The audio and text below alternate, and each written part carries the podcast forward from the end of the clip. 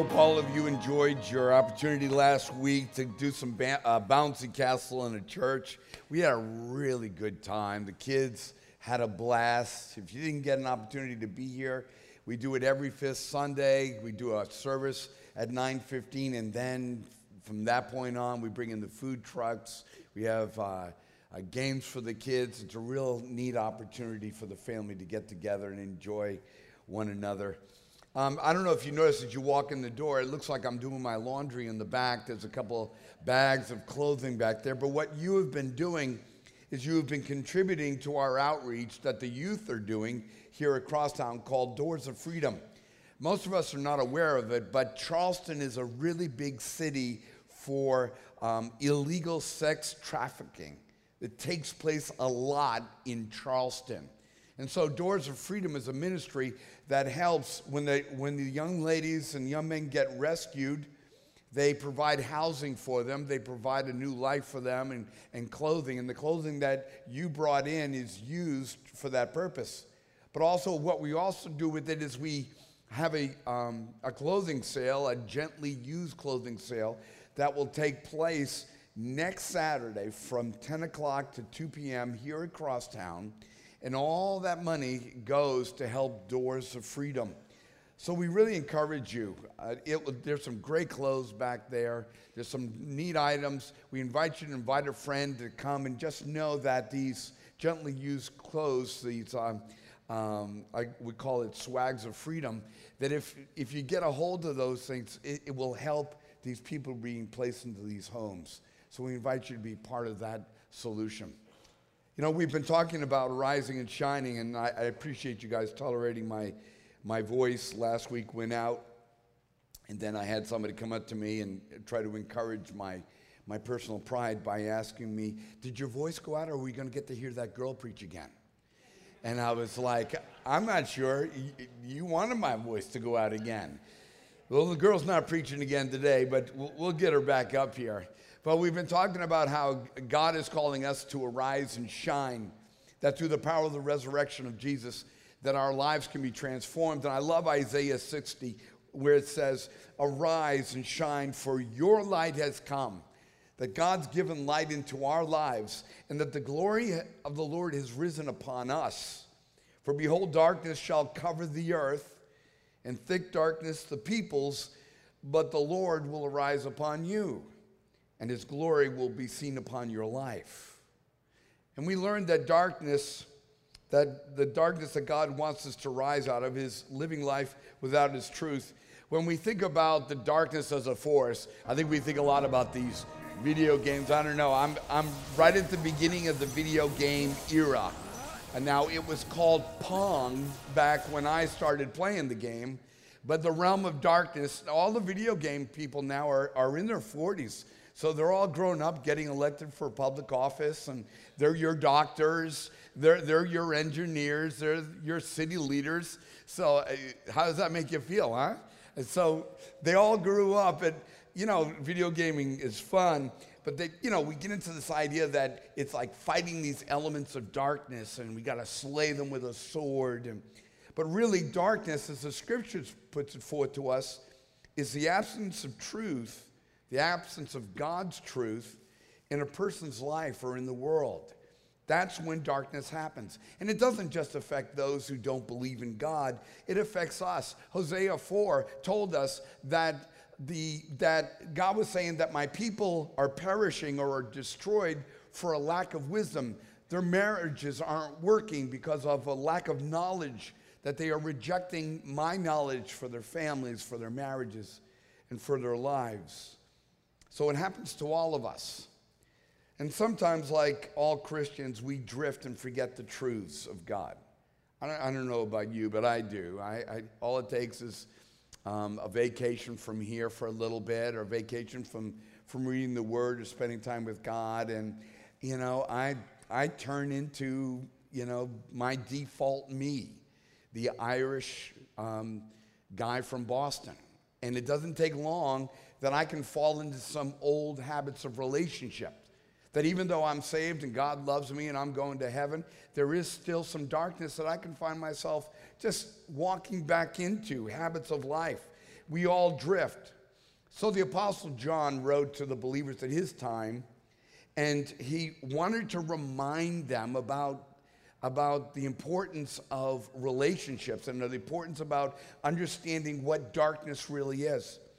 In 1 John 1, he says this That which was from the beginning, which we have heard, which we have seen with our eyes, which we have looked upon, that which we have touched with our hands concerning the word of life. He's talking about Jesus. The life was made manifest, and we have seen it and testify to it and proclaim to you the eternal life, which was with the Father and was made manifest to us. That which we have seen and heard, we proclaim also to you so that you too may have fellowship with us. And indeed, our fellowship is with the Father and with His Son, Jesus Christ. He said, We handled it. We talked with Him. We, we played video games with Him. We, we dined with Him. And we heard everything that Jesus was saying. And, and we were a part of what He was doing. We actually got to, to handle this word of life. But then He gives the reason why He's communicating to these, these believers. And He's why all of this happened. And he says, so that you too may have fellowship with us. And indeed, our fellowship is with the Father and with His Son, Jesus Christ. It's about relationship, but not just your relationship with God, because wouldn't that be easy? Oh my goodness. If Christianity was just about uh, me and God, I would like it so much more. Oh, if I could just blow you off, if I didn't have to worry about anything about you and you didn't have to worry about me, and I, you know, I was, I was talking to our uh, attorney uh, as far as the building stuff that we're doing with flooding and all, and, and um, she uh, was saying to me, she said, um, you know, it's just like nobody's responding to you from City Hall, and, and it's, like it's just like they're just blowing you off. And she says, I think you're too reasonable with them. And I said to her, I said, It's a stinking Jesus. now, this is a really refined Broad Street attorney, probably Episcopal, and probably hasn't heard anybody joke about Jesus before. You know, she's a God lover, but she probably never. And I said, It's the stinking Jesus. He gets in the way of my Boston me. The Boston me could get this done right now. But the Jesus gets, it seems to get in the way and requires me to be reasonable, requires me to go about it a different way. So it's not just about our relationship with God, it's so that we have a relationship with one another. And I know that's nothing new here. But he continues to talk in 1 John 1 5. He says, And this is the message that we have, we have heard from him and proclaimed to you that God is light I love this kind of abstract talking. That God is light, and in him there is no darkness at all. If we say we have fellowship with him while we walk in darkness, we lie and we do not practice the truth. But if we walk in the light as he is in the light, we have fellowship with one another, and the blood of Jesus, his son, cleanses us from all sin. Oh, okay. I get this. He doesn't want me walking in darkness. No problem there. Well, I don't do drugs. No darkness. I, I don't commit adultery. No darkness there. Um, I, I cuss a lot less than I, than I used to. I'm not going to say it never happens to me, but I will tell you I'm a little better at it, or at least I say it under my breath and you don't hear me say it to you. It's like, okay, no darkness, no darkness here no darkness to worry about. But then John gets real specific with us. He kind of breaks out of this abstract, you know, that he is in the light, and him is light, and he is the life of men and the light of men, and, and we walk in the light is, you know, all that nice, beautiful abstract talking. But then he goes right to it. In 1 John 2.10, he says this, whoever says he is in the light and hates his brother is still in darkness. It's like, ah. Couldn't we, couldn't we fight some Balrog from Mordor with a sword and call it Christianity?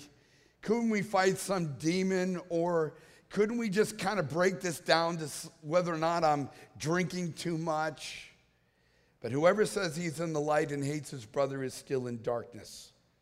Whoever loves his brother abides in the light. Now, isn't that cool that it says that? Well, it stinks, but it's cool. Because it doesn't say, he who reads his Bible is in the light. It doesn't say that. He who prays a lot is in the light. He says, no, whoever loves his brother abides in the light, and in him there is no cause for stumbling. But whoever hates his brother is in the darkness and walks in the darkness and does not know where he's going because the darkness has blinded his eyes. John uses the context of darkness in the truth about relationships. I would have thought darkness would have been reserved for the dem- demonic realm.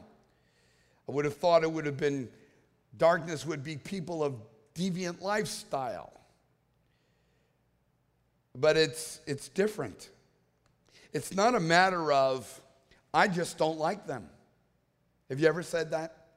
It's not a matter of, I just won't forgive them. And that's how we, like a personal prerogative. Whether I, I'm going to be nice to this person, not nice to this person, forgive this person, and not forgive this person. John wants to break that up. He's like, listen, we're not talking prerogative here. We're talking about you are in darkness. Let's be very clear where you are. If you hate your brother, you are darkness and you are not walking in the light. I guess I needed it put like that because I could just use the prerogative I don't like those kinds of people. You know, haven't we all used it at some time? There's got to be at least a category. It's, it's funny, and I'm just going to be honest with you because I, there is a bit of prejudice in me. And uh, it's not white, black, it's, it's not, you know, um, uh, Mexican people, it's not, you know, Italians or the Irish. I kind of like the Irish a lot. Uh, I don't have any big. I picked up this gentleman, and he's an African American man that I give a ride to a lot. He lives in my neighborhood, and, and we ride together. And, and um, we were talking about white black relationships, and he's my age. And, and uh, he, he said, You don't seem like you're prejudiced. And I said, uh, Sir, I don't, I think I'm not prejudiced in the category that you and I would feel. And I said, But I am prejudiced. And he said, Who are you prejudiced? I said, I'm prejudiced against Arabs. I said, I don't like them. I don't like them in any shape, size. I'm not even sure if I like them if they're Christian. And I heard myself say that to him. Now, the first step about coming into light is realizing you're in darkness. So don't worry. We're not, I'm not going to run some Christian jihad thing here or anything like that. But it was, it's very important that all of us know that darkness can sneak up on us. It can get in us in different ways. It can be a mother in law. I mean, who would have suspected that? That was a joke, okay? It, um, it could be, and most of us, most of us in this room haven't, it could be an ex spouse. You know, I have just given my, you know, I've been married 30 years to Susan, but I have an ex spouse. And, and, it's, and I kind of gave my permission to, to really dislike my ex spouse even 30 years later. And God says that's darkness. You don't, this, that's not your personal prerogative. You don't get to choose Irish but not the Arabs. He says, and if you do that, you are in darkness. Let me remind you, he's writing to Christians, but he's telling them that some of them are walking in this darkness. You know, I'm talking to Ben. Ben and the Unbound team have prayed with hundreds of people across this country, and it's just amazing how much, how many people they prayed with. And in countries like India and Burma, he has had the opportunity to pray with people. Now, when we think about this Unbound ministry that we have here at Crosstown, because they use the word deliverance in their description. Now, if you're like me, you get kind of like, uh, you know, that sounds like something out of the that Scully you know, or something from the X Files. I don't want to be involved in that. It sounds too demonic, it sounds too spiritual and too weird and, and things like that. But when I asked what percentage of being personally bound up found its root in dysfunctional relationships, Ben said at least 75% of the people that they pray with It's not some sort of demonic force that's worked its way into their life against their will, but rather it is just the byproduct of some uh, dysfunctional relationship with a mother or with a, with a dad or with somebody that had victimized them or somebody that did them wrong. See, darkness, according to John, is used to describe broken relationships. And too many of us today, too many of us right here are saved and God loving, but we are shrouded with darkness. We're just refusing to forgive. And I'm just to, I don't, I don't even think, I won't, I don't, I don't even think we need the Holy Spirit to do this part, but we won't dare do it without Him because He will guide us on how to do it rightly. But right now, if I was to say, I bet you have somebody that you have chosen that you're not going to forgive, and that person's already dropped into your head, you already know who they are. Now, you thought that was a prerogative of yours because maybe they did do you wrong. But if you call yourself a Christ follower, if you call yourself somebody that is in the light as he is in the light, and our fellowship is with the Father and with his Son, then God wants to deal with that piece of darkness in your life. And he wants to deal with it today. Too many of us talk about going to heaven, praying the sinner's prayer. That's a good Bible Belt thing. Going up to an altar, accepting Jesus Christ as our Savior but we're refusing to forgive. We're unwilling to reconcile, and we're letting selfishness drive us. The coming of Christ was so that we could live in the light as He is in the light, and the light is more than just the forgiveness of our sins. Like I said earlier, I wish it was just about me and Jesus, but it's the restoration of relationship with others. John is basically saying that if we refuse to forgive, then we're lying about our understanding of Christ. Somebody walked up to you and said, Well, can you tell me, you know, I'm thinking about accepting Jesus Christ as my Savior. Can you tell me about him? And then you lay down how he came to the earth and how he died on the cross for our sins, and on the third day he rose again, and that God wants us to have a relationship with him, that through Jesus we become the sons and the daughters of God. But we continue to have unforgiveness in our, lives, John says, You're lying about your relationship with Jesus. You're lying about it. He says, Darkness is in you because of it. Even though you've got the tenets of your faith all worked out, and yes, you're saved. Yes, you're going to heaven. Yes, God loves you. But John says, listen, you're lying about your understanding because if you really understood what this Jesus thing was about, you would understand that you can't go around hating Arabs. You can't go around hating your mother in law. You can't go around hating people who are different than you. You can't go around, you know, hating somebody even if they did something grotesquely wrong to you. Jesus reveals in a prayer, he, he, you know, he's, when he's talking to his father, we, one of the disciples must have heard this prayer and kind of captured it and was inspired by the Spirit to write it down. But he wanted us to hear the heart of Jesus talking to his father. That's, that's outside of the program. That's outside of the historical stuff that Jesus is doing. This is getting an opportunity to hear what is this about, Jesus? And so Jesus is talking to his dad about about it and he's praying to him and he's praying for us. Listen to what he prays in John 17, 21 that they may all be one, just as you, Father, are in me and I in you, that they also may be in us, so that the world may believe that you have sent me. If there is a problem with atheism in the world today, it's not because people don't believe in God. It's because they don't think we believe in God. He says, he says that they may be one just as you and I are one, so that they may be in us.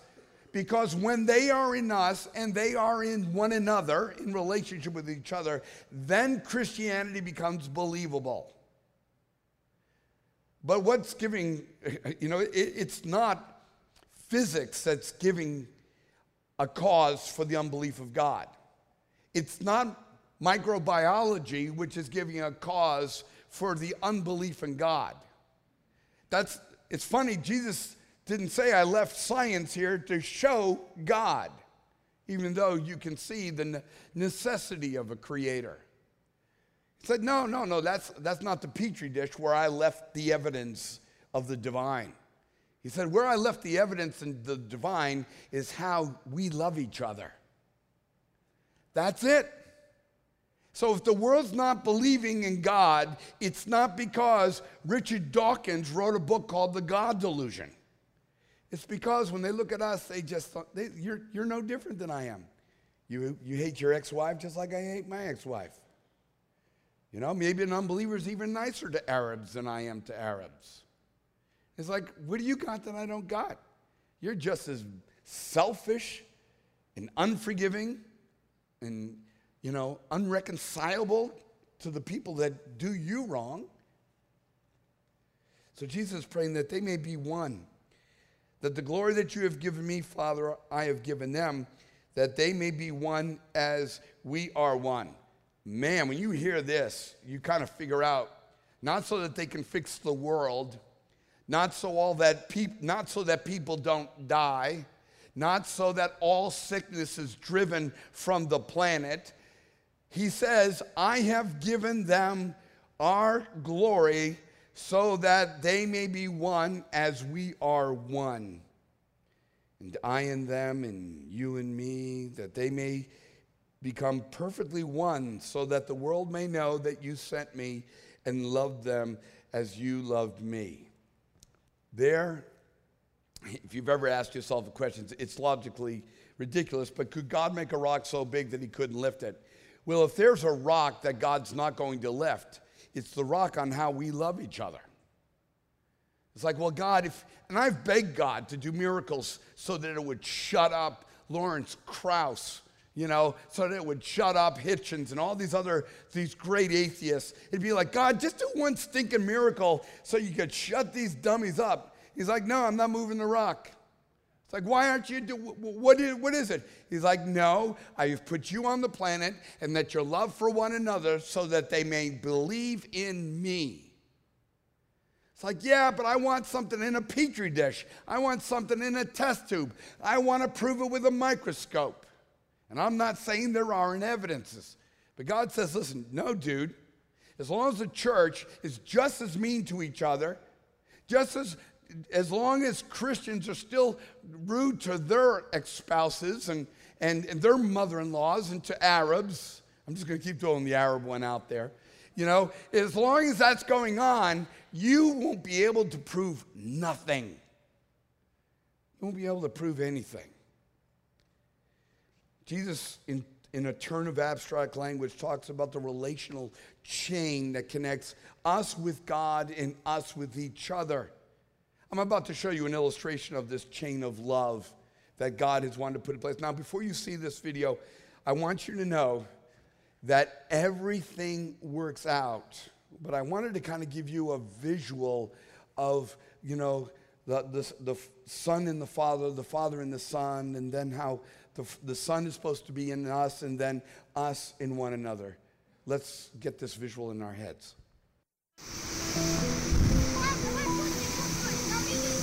喜欢。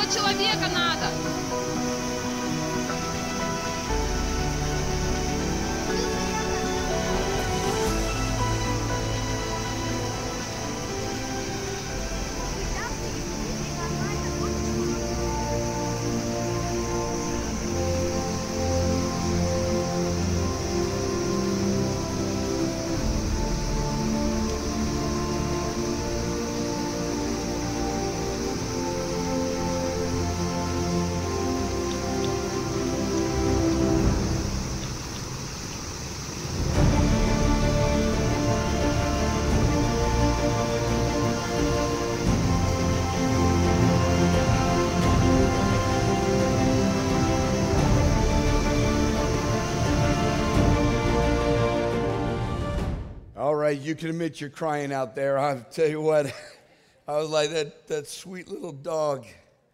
If you ever wanted to figure out, there's this big word in theology called soteriology, because Christians just make up big, stupid words. Um, it's, it's the theology of how God saves humanity. That was exactly it. He puts together a chain of relationship that God connects himself in relationship. He's connected with Jesus who comes to the earth. So there's the hand stretch. It's called the incarnation. That God reaches into the world. Jesus takes his place and holds on to the Father. And I am in the Father, and, and the Father is in me. We got that relationship con- uh, connection there. But then Jesus dies for us. So he reaches down for us and grabs our hand. And we have this whole process. So you may ask yourself, well, who's saving you? Well, you know, anybody in the chain. Do I pray to God? Do I pray to the Father? Do I pray to, Jesus? They're all in the chain. Pray to whoever you want. You know, I mean, you're not getting it wrong. They're all links in the chain. And so, but the thing is, is we don't know that we are part of that linkage. God is not saving the world apart from our reach into it.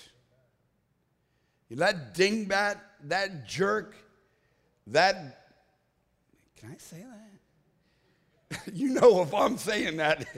Well, you know, it, it, it uh, okay. I probably won't say it, but the words that we normally use when somebody displeases us in, in a certain way. Um, and God's like, listen, when you turn, when you decide they're not being forgiven, or they're too Arab, or they're too this, you have decided the dog stays in the water. So, well, God wouldn't do that. You know, that's the plan. It's like if you're in the light as He is in the light, we have the ability to win the world to God. If we continue to gossip and, and uh, backbite each other and, and, and, and are jealous of each other, then the whole salvation plan just kind of, it just stops and we, and we, we are in this broken place. John said, Whoever says he's in the light and hates his brother is still in darkness. Whoever loves his brother and abides in the light, and in him there is no darkness. But whoever hates his brother is in darkness and walks in it, and he's blinded by darkness.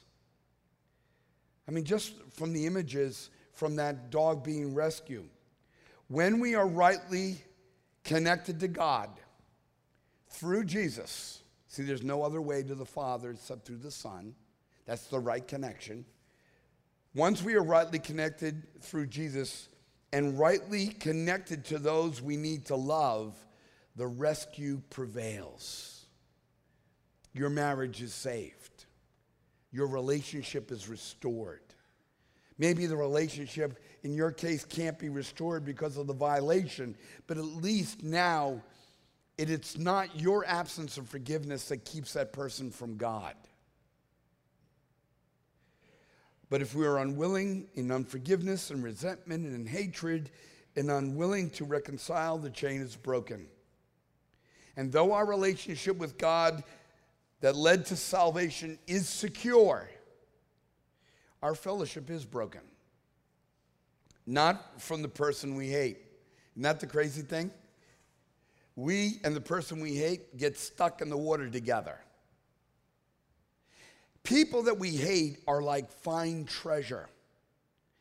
You know, because if you hate somebody, like I've hated people, you have to protect that hate. I mean, it's a special group. I mean, it's a drawer in the Chester drawers that you go into. If you ever break into my house, no, up on the second floor, go into my bedroom, and there's a Chester drawer, and it has all the birth records and all that other stuff. Just wanted to keep you from messing up the rest of the house. But that's where it's all at. But you know, and you'll open up and you'll see birth records and social security cards and all this other stuff and, and some jewelry stuff, not, not, nothing impressive. Um, but you know, we keep our hate just as precious. You have to keep hate on a life support system, otherwise, it would just go away. You have to keep it alive, it has to be treasured by you. And when we look at it that way, we don't realize, I mean, it's all of a sudden you see that I am really keeping this brokenness alive. And I'm not separated. I'm not separated from the person I hate. I'm still bound to them. And where the brokenness is, is between me and Christ. I'm still saved. I'm still going to heaven. But there isn't that light of relationship and fellowship that flows between us. The Father wants us to have the same relationship with each other that He has with Jesus and Jesus has with Him. That's the model. John, Jesus said in John 17 that they may be one as, as you and I are one. So that's our standard. It's how Jesus and the Father interact with each other. So, what does that look like? Jesus told us. He said, Here's a quality of, rela- uh, of relationship. He said, The Father is greater than I in John 14, 28. I know that's hard to figure out, especially since they're one. But he says, The Father is greater than I. What is that relationship quality? Humility. Dealing with people with humility. Jesus had that relationship quality. He said to us in Luke 22, when he was praying to the Father right before his crucifixion, he said, Father, if you are willing, remove this cup from me. Nevertheless, not my will, but yours be done. It's the relationship quality of service, where we serve others, not just our will, not just what I want to do, not just what I want to have happen, but we serve other people. Jesus continued to tell us in John 10 10. He says, He said to his disciples, I and the Father are one. That they had this quality of unity. Now remember, unity does not mean uniformity. Unity does not mean uniformity. The Bible Belt, we practice uniformity as well as unity. That means we want all Christians to be exactly the same in uniformity. But there is a way to have unity without uniformity. You want to dress a certain way? That's cool. You want to listen to a different kind of music? That's cool. You think some theological different things than I do? You know, cool. That's all right. You know, but Jesus preserved this unity of relationship with him and his Father. And then in John 14 31, he said, I do as the Father has commanded me. He was obedient to relational truths. So if God tells you to forgive, stop looking for option B. If He says forgive one another, there is no other option. That means you got to forgive. How many times I've sat people in counseling and they've told me of the horrific story that has occurred. What do you think God wants me to do?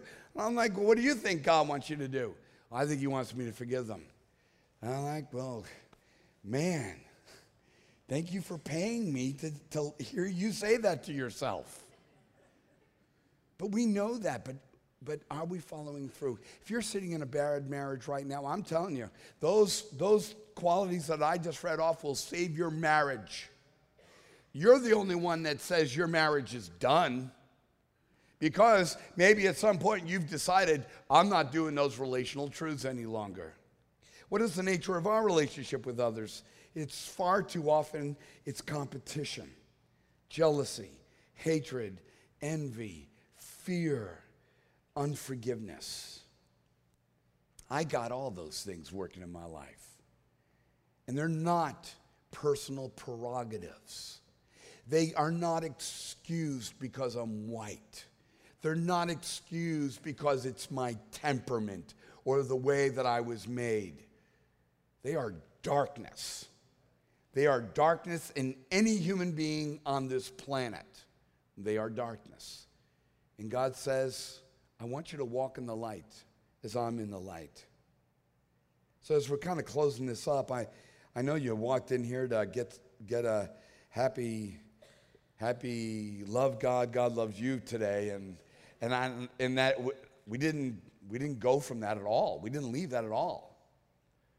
We're just kind of busting the lie. We're trying to understand that love that God loved us so much that while we were yet sinners, Christ chained himself together with the Father to reach into the world to rescue some dogs.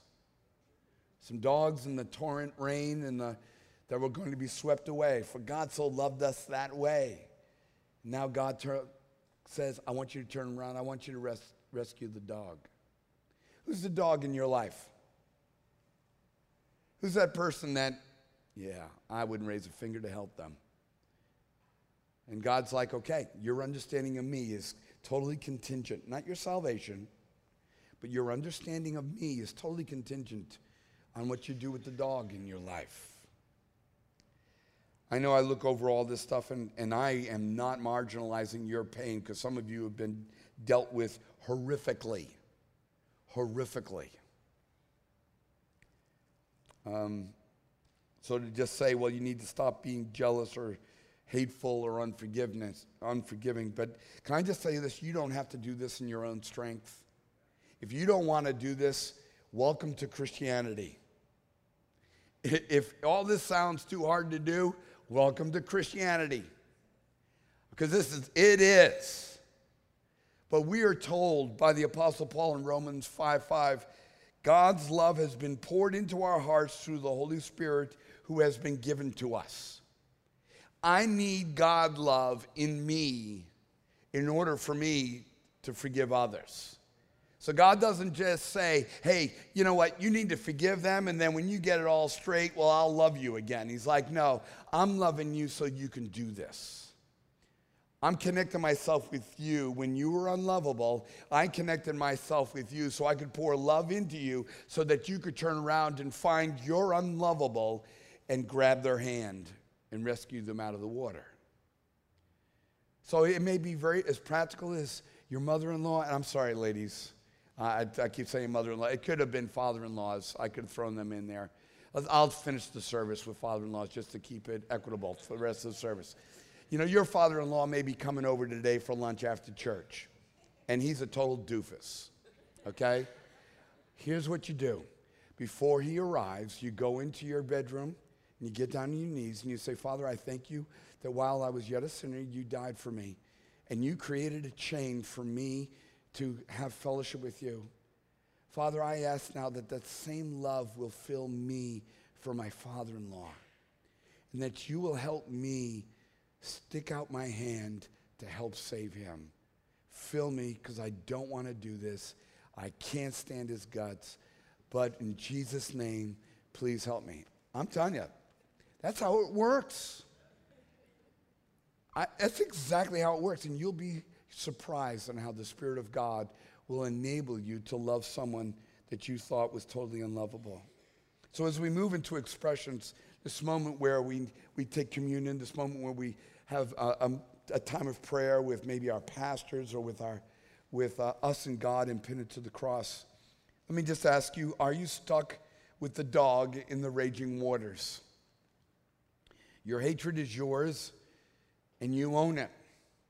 And it stays with you, and it's chained to you until you choose to do otherwise. Are you chained to hate, to prejudice, to pride, to resentment? Are you chained to it? Do you want to walk in the light as He is in the light? in the light of life will fill you. And the glory of God will fill your life, and the darkness will be dispelled around you. I, I was in Walmart looking at some, it's so easy. I was in Walmart looking at some fishing tackle, and there was a gentleman next to me, and I'm just going to tell you, he was an African American man about my age standing next to me. Now, I am on purpose these days trying to break these stereotypes. That's why I'm telling you this. This generation has to be intentional. Okay? Maybe the next generation will inherit our success, but this one, those of us who stand between the you know the celebrated prejudice of the 50s and where we are now, we have actually got to go out of our way to make the connections. And so I the man was looking at some hooks and I was like, looks like you got some big fishing planned. And um, he said, Oh, yes, I do.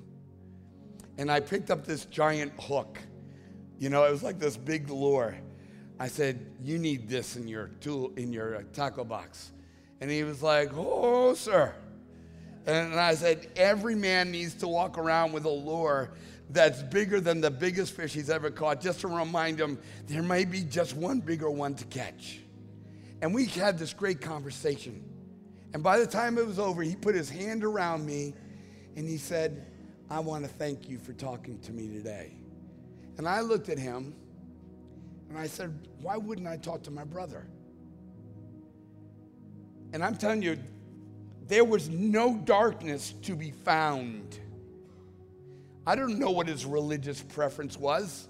I don't know what his sexual activity was. I just decided darkness is not going to abide with me. And every one of us can do that, whether it's a race issue for you, whether it's a marriage issue for you, whether it's a family issue or it's a, it's a work issue.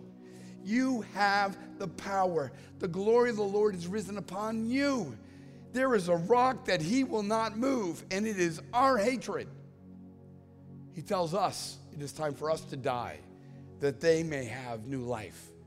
It's time for us to take our place in the chain of grace and salvation. We were not put in this world to represent Jesus. We were put in this world to present Jesus. And there's a big difference. And you have that power. Father, as we enter into this moment together, and for a lot of us, we enter into it with mixed feelings, even with some fear and some hatred. God, you still say, Come unto me, all of you who are heavy laden. And that means laden with hatred and jealousy and prejudice. Because you then said, And I will give you rest. So don't be embarrassed today by your hatred. Give it away. So, Father, we come into your presence. We come and we eat the bread and we drink of the cup because it is the chain of grace into our lives, but not just for us, but for all men through us. So, Father, now we come and the darkness is dispelled.